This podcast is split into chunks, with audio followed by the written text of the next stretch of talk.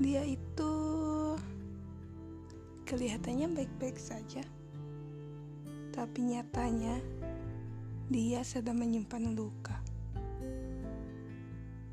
Nampaknya dia bahagia, padahal hatinya menyimpan kesedihan. Dia mampu ketawa, padahal tiap malamnya ia hanya bisa menangis.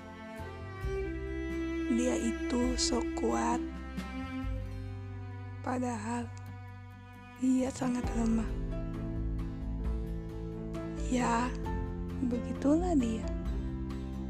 Dia yang pandai menyembunyikan luka, dan dia yang mampu senyum untuk menyembunyikan kesedihannya.